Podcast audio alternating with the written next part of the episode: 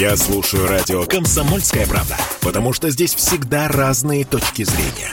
И тебе рекомендую.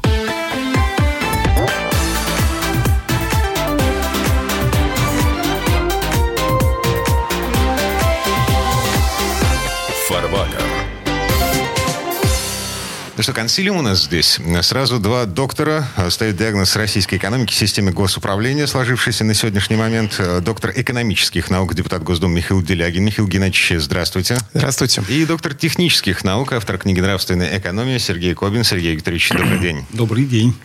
Смотрите, этот диагноз и поиски путей лечения нашей экономики и системы госуправления я предлагаю начать с цифр. А, падение импорта по итогам 2022 года по разным оценкам оценивается от 30 до 50 процентов. И, собственно, этими цифрами сейчас э, многие объясняют то, что курс доллара у нас такой образца 2018 года, меньше 65 рублей за доллар. А, это критично, вот такое падение импорта? Или э, мы уже настолько импорта независимы, зависимы от э, мировой глобальной экономики, что можем, можем не обращать внимания на все это? Все зависит от структуры падения. Это первое. Одно дело, в страну перестанут заводить Роллс-Ройсы, и совсем другое, в страну перестанут завозить лекарства. И третье, если в страну перестанут завозить гвозди. Да? Это первое. И второе. А это будет падение импорта. Из-за того, что у нас возникло свое производство, или это будет падение импорта от того, что а, как бы некоторые наши органы настолько криворукие, что не могут обеспечить даже перевозку грузов. Это две совершенно разные ситуации.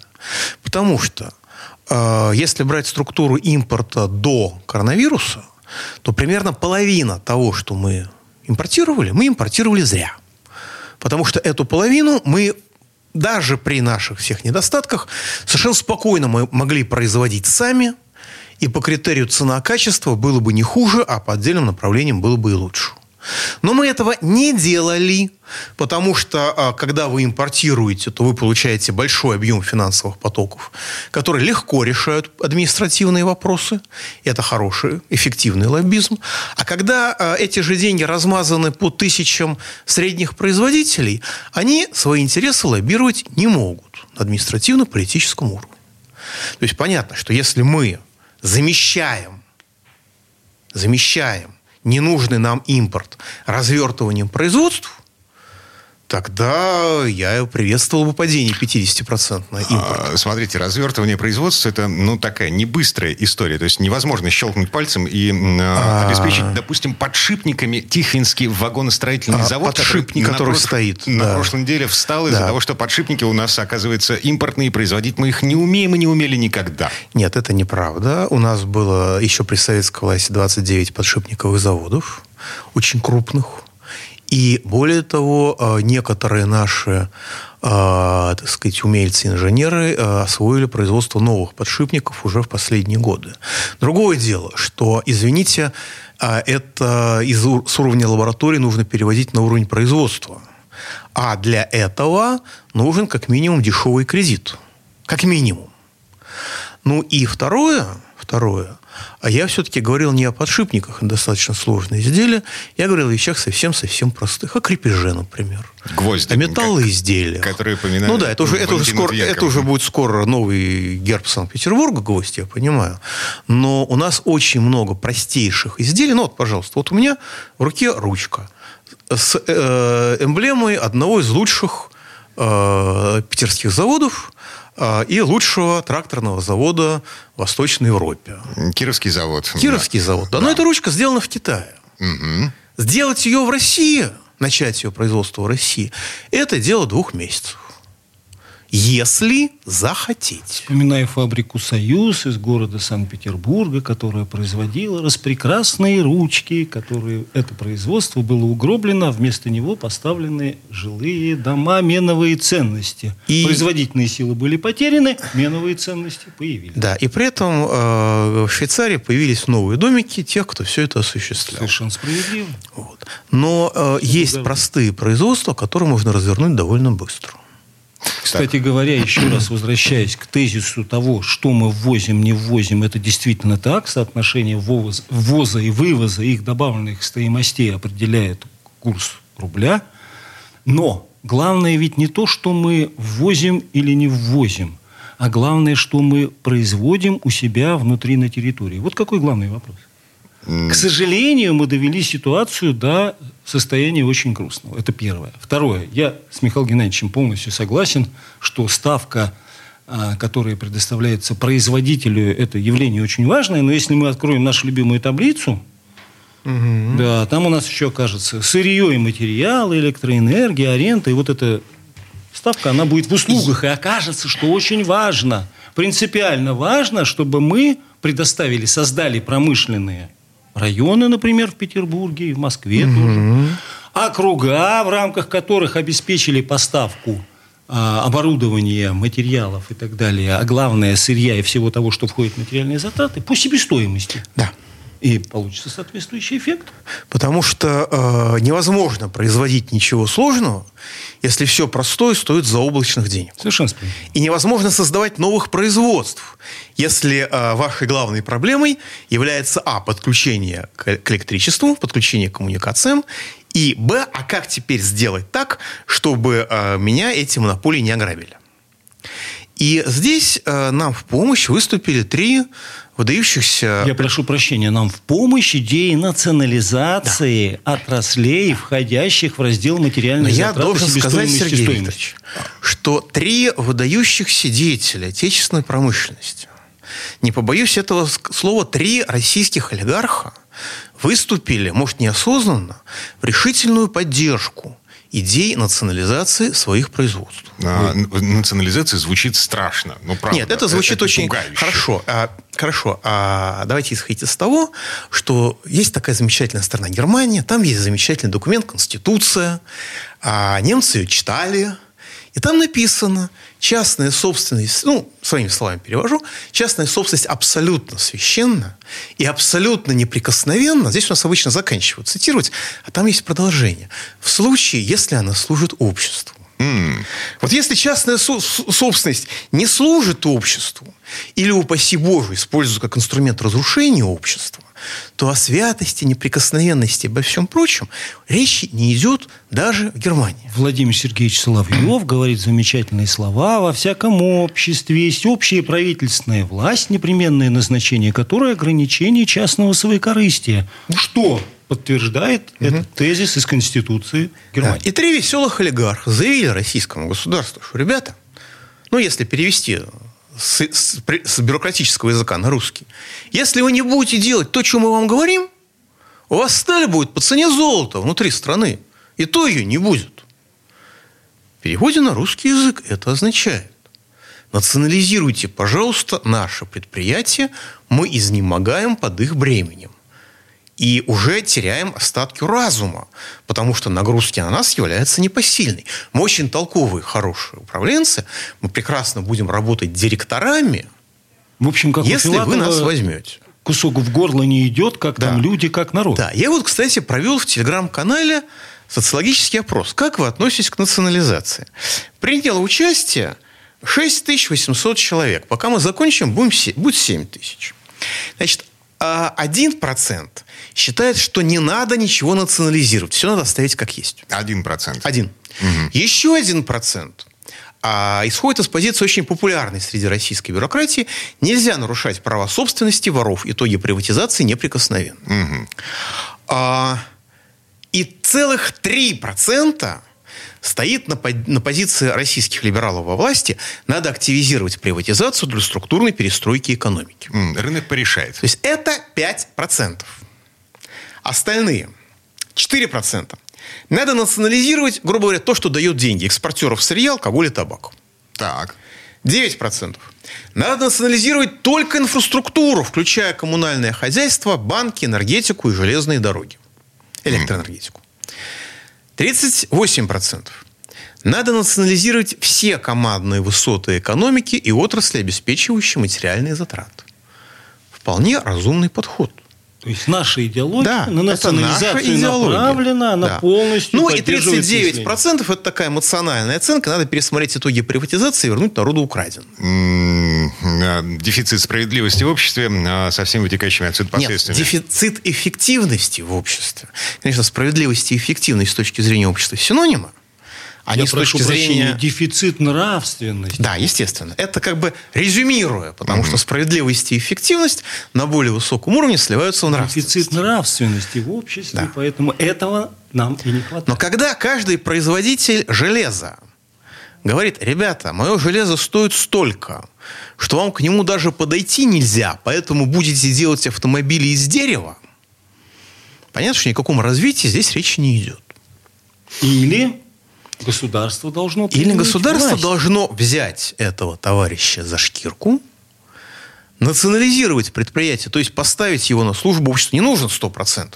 Вот этих 146% национализации нам не нужно. Достаточно 51%, чтобы остальные частные собственники, они проявляли частную инициативу, занимались совершенствованием технологий и так далее, но прибыль можно зарабатывать, а, на снижении издержек, таких в базовых отраслях, которые обеспечивают затраты для всех остальных. Б на экспорте. Вот, пожалуйста. Вот а, наших уважаемых партнеров дерите в три шкуры как хотите. Слушайте, вот то, а, о чем сейчас говорят господа Делягин и Кобин, а, звучит вполне звучит как план. Вот. А, Но этот план, он э, есть в головах, в умах, на бумаге, в Госдуме, в правительстве или нет? Вот к этому вопросу мы вернемся через пару минут. Прямо сейчас немного рекламы.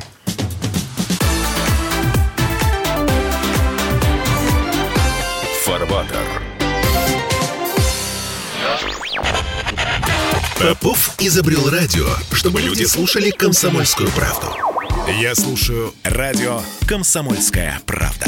И тебе рекомендую.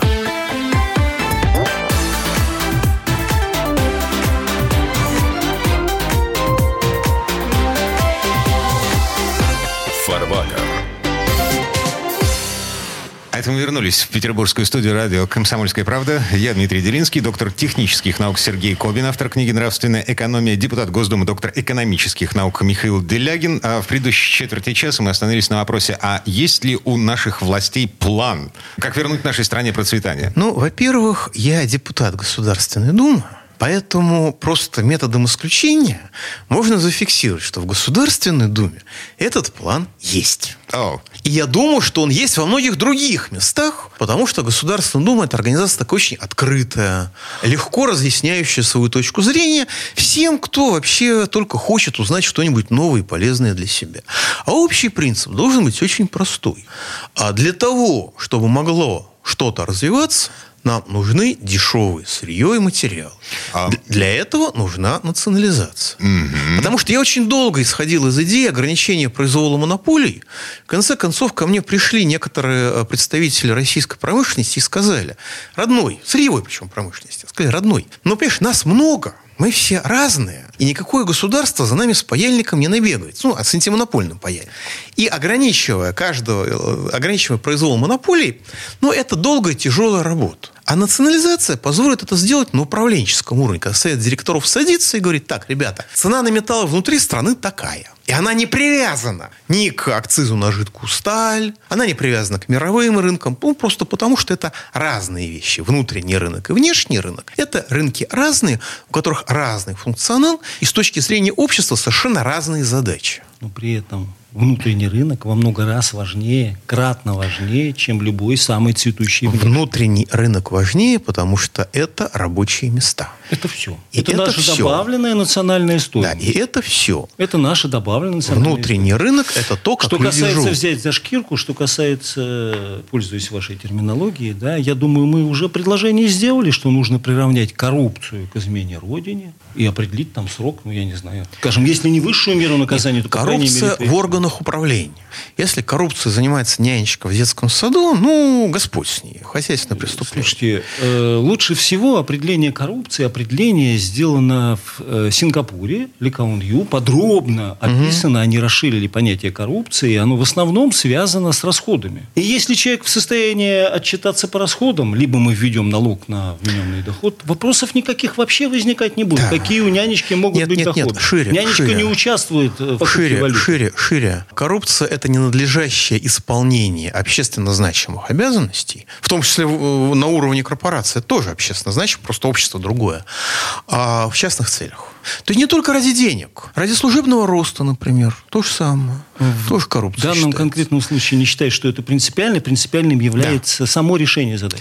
Да, да. Так, хорошо. Мы же понимаем, что источник коррупции это корыстные интересы тех людей, у которых есть доступ либо А к деньгам, либо Б к власти. Знаете, корыстные интересы – это штука э, постоянная. А вот внешнее воздействие – это штука переменная. Вот я из 35 лет э, эпохи национального предательства нахожусь в органах государственной власти 32 года. Я очень четко вижу, что коррупция, которая системная, которая влияет на принятие решений, это коррупция внешняя. Но Когда человек... Это коррупция, вносимая иностранными вносимая государствами иностран... в политику русского да, правительства. В, кор... в своих конкретных политических целях. Одно дело, я здесь украл деньги и понимаю, что мне их нужно спрятать. Вот у нас ловят людей, у которых там дома стоят на золотом фундаменте и так далее. Совсем другое дело, когда тот же самый чиновник ворует деньги, будучи свят свято убежден в том, что сейчас их легко вывезет из страны, легко легализуют там и будет жить в странах, которые таких воров, как он, не выдают никому ни при каких обстоятельствах. Mm. Это совершенно разные стили жизни, стили поведения. Одно дело, если человек ворует и оставляет деньги, он всю жизнь ходит, оглядывается. А если он, у него политические гарантии есть, что он все вывезет и потом уедет к своим деньгам, то он чувствует себя царем-богом и, так сказать, сагибом в колониальной Индии. А, слушайте, а, заборчик-то, по-моему, уже поставили, занавес опустили на а, Заборчик поставили, но как бы продемонстрировали, что мы его ставим, потому что и э, криптовалюты остались. Вывод... Я, я поддерживаю легализацию криптовалют, но я не поддерживаю легализацию, которая позволяет выводить деньги. И системные работы по э, ликвидации норочек под этим заборчиком, я надеюсь, что я просто не вижу. Я надеюсь, что она идет. Угу. Но люди же не меняются. Это те же самые... Мы не возьмем ниоткуда новых людей, готовых выполнять... Скажите, пожалуйста, у вас, у вас то, ГИБДДшник когда взятку последний раз вымогал, не припомните? А я никогда не нарушаю. А, какой святой человек. А вот у моих знакомых, которые иногда нарушают, последний раз вымогали взятку лет шесть назад. И когда э, этому вымогателю сказали, родной, знаешь, у меня вот регистратор, вообще-то говоря, работает. Сказал, все, все, понял, ребята. Он даже не стал им штраф выписывать где-то на трассе. Он даже не стал выписывать штраф. Так что люди меняются плохо, а правила меняются хорошо. И люди приспосабливаются к правилам. То есть политическая воля, вступившая в силу в тот момент, когда в верхних эшелонах власти поняли, что с госавтоинспекцией что-то не так, ее хватило для того, чтобы изменить ситуацию на месте, в поле. Да, а, да. В лесу. Не только в центре мегаполиса, в лесу. Нет, есть места, где как бы они лютуют, да. Но это уже, что называется, в порядке дочищения. Я думаю, тут проблема в том, что работники дорожно-патрульной службы нам никак не помогут с экономикой, тем Нет, более с экономией, тем более с нравственной. Они не помогут, но Есть это пример, пример того, что это введение правил... Самый правильный что, в данном случае. Как бы коррупция пример. не является неотъемлемой да. частью человеческой личности. Если вы вводите нормальные правила, коррупция заканчивается. Э, коррупция, которую мы сегодня у нас имеем в Российской Федерации, она почему внесена иностранными государствами к нам? Целью. По одной простой причине, что все счета, офшоры, способы оплаты, вторые гражданства, пространство, объекты недвижимости, да.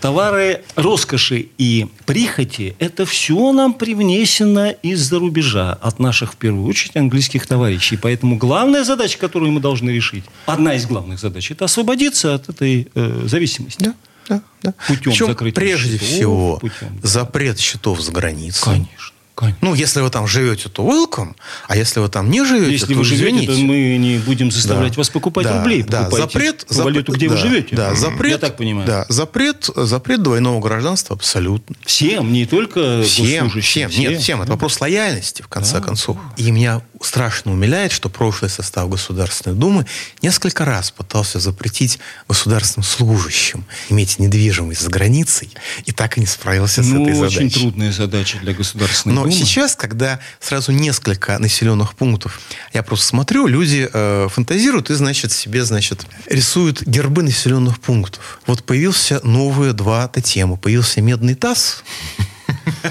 и появился жареный петух уже даже не писец. Уже даже не черный лебедь по-ливански. Просто жареный петух появился. Вот в этих условиях, в общем-то, жареный петух может достучаться до разума и обеспечить системные позитивные изменения. Да, но возникает единственный вопрос. Не то, что они делают за рубежом в отношении нас, а то, что мы не делаем здесь, на территории Российской Федерации, да. с точки зрения установления в России промышленного строя и уклада, то есть внутренней фабрично-заводской промышленности. Да, что Ориентируясь на внутренний рынок, а не на внешний. Что мы не делаем? Мы ничего не делаем пока. А, того, что должны делать. Депутат Госдумы Михаил Делягин. А, вы знаете, мы решаем, ну, как бы государство решает массу локальных точечных проблем. А, Тришкин кафтан? Тришкин кафтан, да, мой любимый образ. При этом мысль о том, что, вообще-то говоря, наступает зима и нужно шить тулупчик, и кафтанчика недостаточно, это в голову пока, ну, видимым образом не приходит. То есть э, даже предпосылки, которые возникают очень позитивные, очень полезные, они не используются. Ну, простой пример.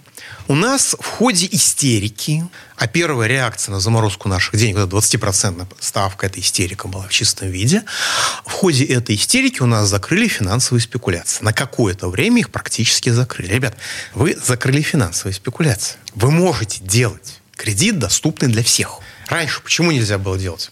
Кредит, скажем, 2%. Но завтра все эти деньги на валютном рынке, и добро пожаловать в август 92 года.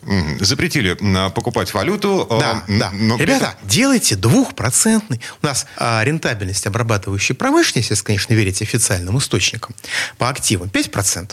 Значит, доступный кредит у нас какой? 2%. Ну, понятно, что нужно ограничить произвол монополии, чтобы все не ушло в рост цен, нужно ограничить финансовые спекуляции, чтобы все не ушло в крах рубля, нужно вести разумный протекционизм. Ребят, вы, вы могли 3, там, условно, хорошо, 10 марта сделать двухпроцентный кредит для реального сектора мы могли бы сделать двухпроцентный кредит для реального сектора, если бы у нас была внутренняя фабрично-заводская Совершенно верно. Если бы об этом кто-то думал. спекулятивный капитал с промышленным капиталом. Да. Даже Генри Форд давным-давно сделал заявление, что цель капитала – это не получить как можно больше денег, а улучшить жизнь людей. А жизнь людей улучшается тогда, когда капитал становится промышленным, а не спекулятивным. Сергей, когда Сергей, мы Сергей... говорим о спекулятивном капитале, это бессмысленно смысле? Есть люди, жизнь которых э, капитал улучшит, и мы знаем их по именам. Список Forbes тому при... Но улучшать нужно жизнь людей... Эм, которые не вошли в список Forbes. Врачей, водителей скорой помощи,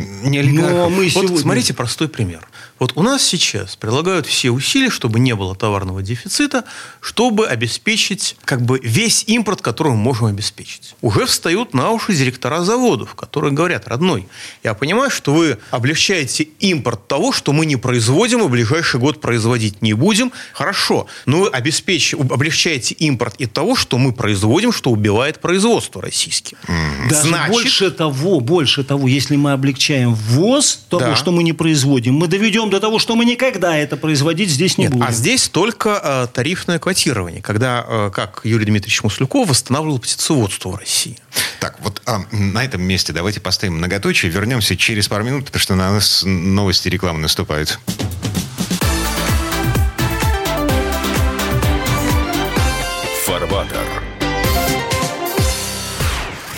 Я слушаю радио «Комсомольская правда», потому что здесь самые жаркие споры и дискуссии.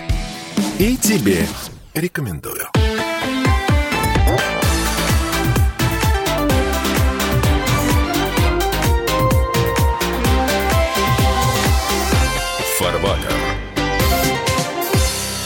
А это мы вернулись в петербургскую студию радио «Комсомольская правда». А, доктор экономических наук, депутат Госдумы Михаил Делягин здесь с нами и доктор технических наук, автор книги «Нравственная экономия» Сергей Кобин. А, мы продолжаем ну, говорить про... В начале, да. в начале нулевых годов Юрий Дмитриевич Маслюков, просто председатель в то время Комитета по промышленности Госдумы, восстановил российское птицеводство. Некоторых курочек я при этом даже держал лично. Как это произошло? Тарифное квотирование. Собираются птицеводы. Сколько вы можете в следующем году произвести мясо птицы? 100 тысяч тонн. Емкость рынка 600 тысяч тонн.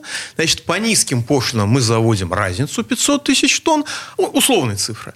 А то, что производите вы, мы облагаем пошлинами непомерными, запретительными, по сути дела. В после следующем году вы сколько можете? Уже 200 тысяч тонн произвести. Хорошо. Значит, мы импорт, который облагается мало, сокращаем на величину, которую вы увеличите производство, и так до нуля. Это был план, это было сделано, это было реализовано. Угу. Вот. Это так было вот. реализовано еще Петром Первым, я прошу. Да, это было Петром Первым. Я думаю, что Иван Грозный тоже что-то делал. Грозный нет. Не, не, он, он сдался перед англичанами, хорошо. Но, тем не менее, это стандартная азбука, она запрещена нормами ВТО именно потому, что это стандартная азбука возрождения любой промышленности.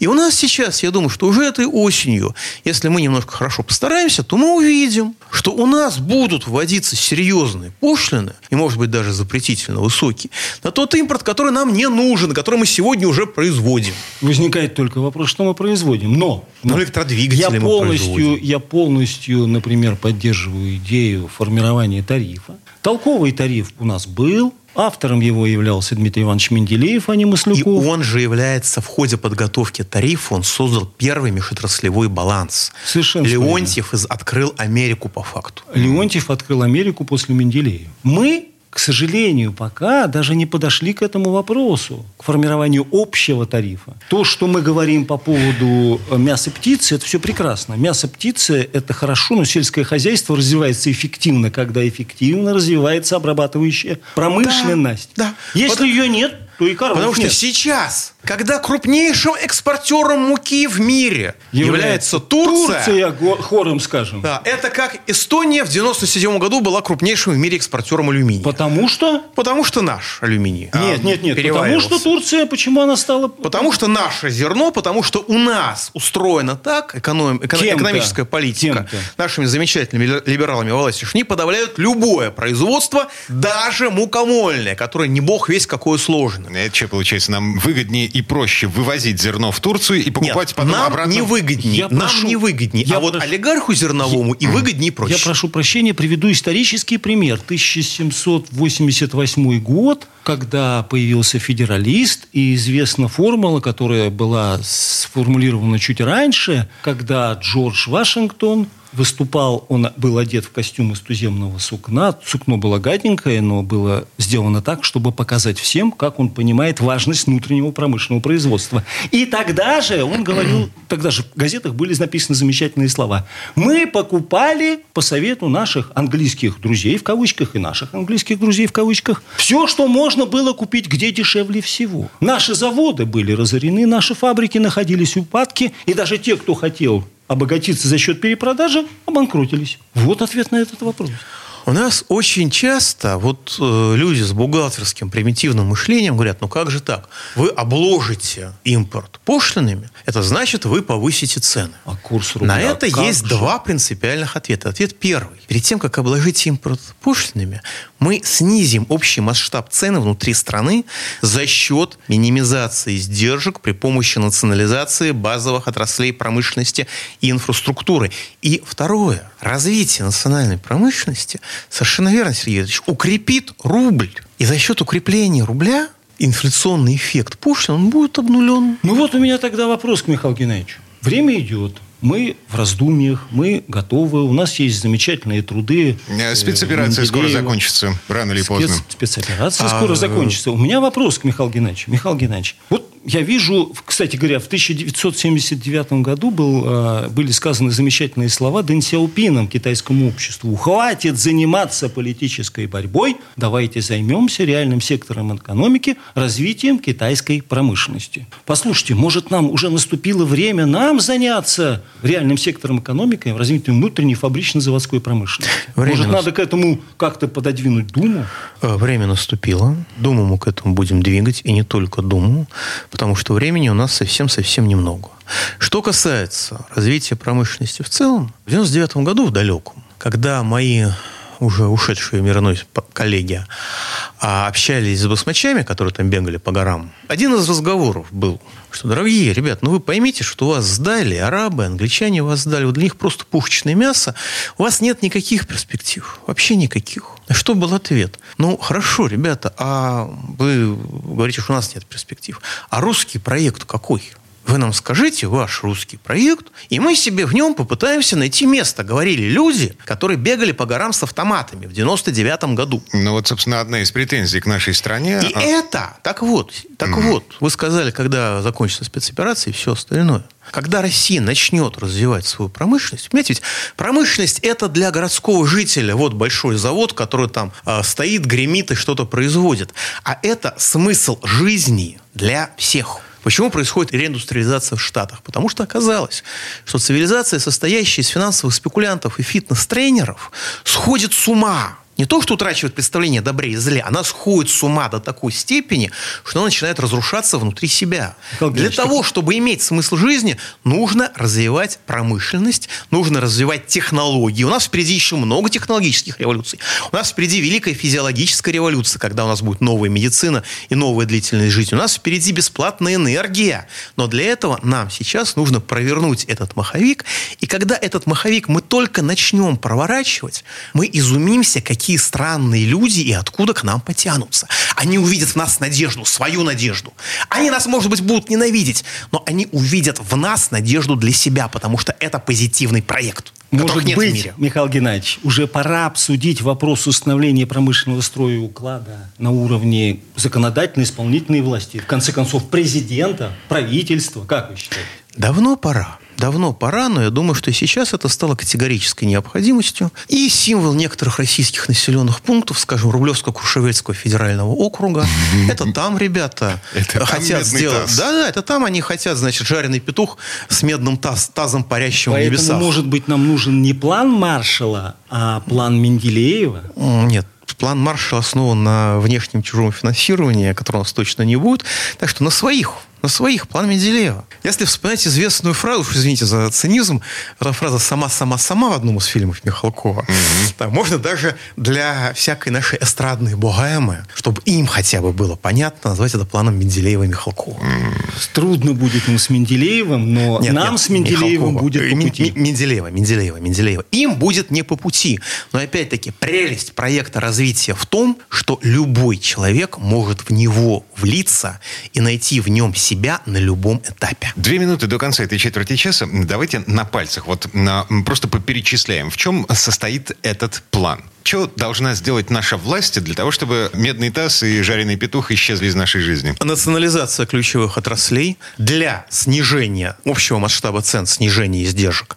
Раз. Разумный протекционизм, то есть не, в части некритического импорта пошлины для вражеских стран 80%, для невражеских стран в среднем 40%. Заградительный фактически. Заградительный. И дешевый кредит, ограничение произвола монополий, ну и, соответственно, сильный рубль в результате всего этого. Да, немножко забыл Михаил Геннадьевич акциз. Да, акциз само акциз. собой. Налоговая реформа само собой. И акциз должен быть сверхвысокий. Иностранные счета, двойное mm. гражданство. И очень важный момент, налог на вмененный доход и прогрессивная шкала налогообложения. Как Всего. цель, как цель. Не пополнение, не сумма меновой ценность, а цель совершенно иная. Да. Эта цель заключается в установлении в России промышленного строя и уклада. Кстати говоря, все, что сказал Михаил Геннадьевич, это и есть установление да. в России промышленного и инвестиции в реальный сектор освобождаются от налогообложения.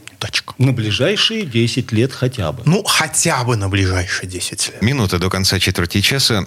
Какова вероятность того, что э, наша власть вот всем перечисленным займется в ближайшее время? Я думаю, что до конца года я бы это оценил в 70%. Потому что во власти очень сильное понимание того, что вопрос стоит о существовании русской культуры и русской цивилизации. Там, где всякий стремится к накоплению меновых ценностей, умственные силы, необходимые для производства исчезает. Поэтому нравственные качества сегодня президента позволяет ему преодолеть и решить эту задачу установления в России промышленного строя и уклада. Надеемся на него и надеемся на Михаила Геннадьевича, на нашего проводника этих правильных идей. Ну и на самом деле не надо недооценивать здравый смысл общества, потому что даже некоторые конченые его представители еще в 2000 году один из российских олигархов сказал, в частной беседе, я не могу поэтому его назвать, он сказал, ну я же понимаю, что все, что есть у меня, это не мое. И если государство и народ в лице государства меня попросят, я, он сказал, отдам с радостью.